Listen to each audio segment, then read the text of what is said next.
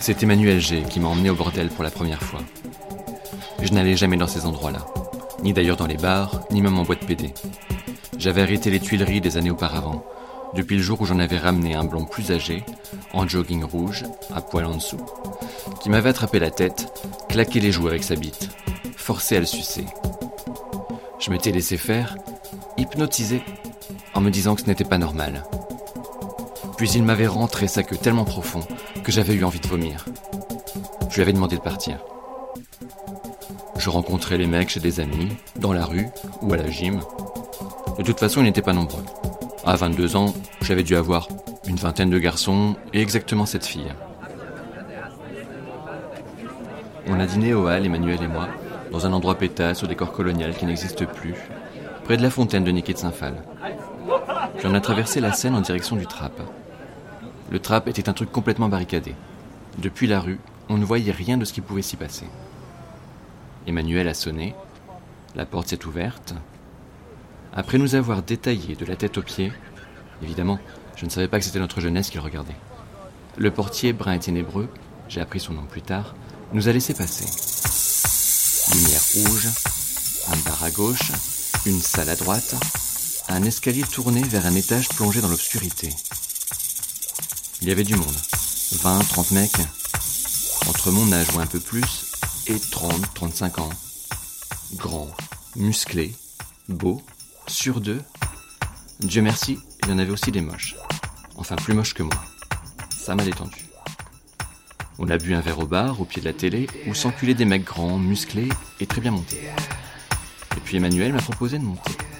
À l'étage, il faisait sombre mais on pouvait encore bien voir les visages des mecs qui attendaient d'aller plus loin, vers là où il faisait complètement noir et où je n'apercevais plus rien. On a encore avancé jusqu'à une porte ouverte sur le noir. J'ai senti une vague de chaleur, la puanteur du poppers.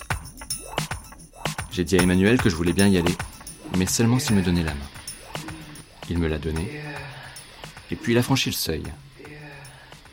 Je l'ai suivi, j'ai serré sa main. J'ai marqué un temps d'arrêt. Je ne voyais plus rien. J'avais peur. Il n'y avait qu'une minuscule lumière rouge au loin.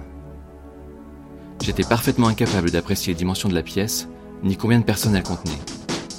Mais je sentais très bien qu'elle était pleine, à cause des corps tout autour de moi, près de moi, prêts à me toucher. J'ai pensé le métro aux heures de pointe. Ça m'a fait sourire. Je me suis calmé. La high énergie qui montait depuis le bar tournait à nouveau dans ma tête. Emmanuel a senti ma main se détendre. Il m'a entraîné en avant à travers les corps. Deux mètres plus loin, peut-être trois, mais j'avais l'impression que c'était bien plus. Il s'est arrêté. Il m'a attrapé par l'épaule, m'a fait passer devant lui. Je me suis laissé faire. Il avait de l'ascendance sur moi depuis qu'il m'avait enculé vigoureusement quelques semaines plus tôt. Ça faisait un bon bout de temps qu'il me tournait autour en classe, mais avant j'étais maqué. Là, j'avais plus ou moins largué Christophe en pleurant devant tout le monde au restaurant à Milan, au-dessus de mon assiette de gnocchi. Il a croisé les bras autour de mon ventre. Des mains se sont posées sur moi. Je n'arrivais pas à distinguer les visages. J'ai flippé à l'idée que les mecs soient vieux, immondes, couverts de plaies. Les mains me palpaient, le paquet, le torse. Je me suis laissé faire c'est là que je me suis souvenu de cette lettre dans l'IB où un mec racontait qu'il allait en backroom et qu'il cisaillait les culs à coups de lame de rasoir. Je me suis mis à flipper grave, mais je bandais déjà. C'était trop tard. Une main a défait ma ceinture, déboutonné mon jean, cherché dans mon slip. Je me suis raidi quand elle a attrapé ma bite. Emmanuel me tenait fermement. Je me suis calmé, laissé aller. Le mec me branlait. C'était beau. Et puis tout d'un coup, une bouche s'est collée à la mienne. Je n'avais aucune idée de celui à qui elle pouvait appartenir. Un vieux, herpès. J'ai détourné la tête d'un coup sec. Mais la bouche est revenue. Maintenant, j'étais habitué à l'obscurité, alors j'ai pu identifier son propriétaire. Un mec très moche d'une quarantaine d'années. J'ai refusé à nouveau. Elle a glissé jusqu'au dessous de mon oreille, et comme à ce moment-là, j'avais une bite dans chaque main et qu'on me branlait en même temps, j'ai laissé faire parce que c'était trop bon. La bouche est remontée jusqu'à mon oreille et a plongé sa langue dedans. J'ai détourné la tête, je me suis essuyé avec une main qui tenait une bite deux secondes plus tôt. Et puis j'ai senti qu'Emmanuel relâchait son étreinte. Alors je me suis retourné à demi et j'ai dit, pas fort parce que personne ne parlait, on n'entendait que des crissements et des soupirs, tu ne me lâches pas, hein Il a fait non. Il m'a rattrapé par les hanches. Je me suis remis en position. Les choses ont repris immédiatement. Je me faisais palper de tous les côtés, et puis le mec qui était face à moi a cherché à m'embrasser, et comme il était correct, je me suis laissé faire. 30 secondes après, j'étais en train de me faire sucer. Je ne savais pas par qui, mais je m'en foutais. Je n'avais presque pas peur qu'il me la coupe avec les dents. Et puis quelqu'un a baissé mon slip, glissé une main entre Emmanuel et moi jusqu'à mon cul, commençait à me rentrer un doigt. Bouche, bite, torse, cul, tout ça en même temps, j'aimais. Je me suis cambré. Une autre main m'a pressé la nuque vers le bas.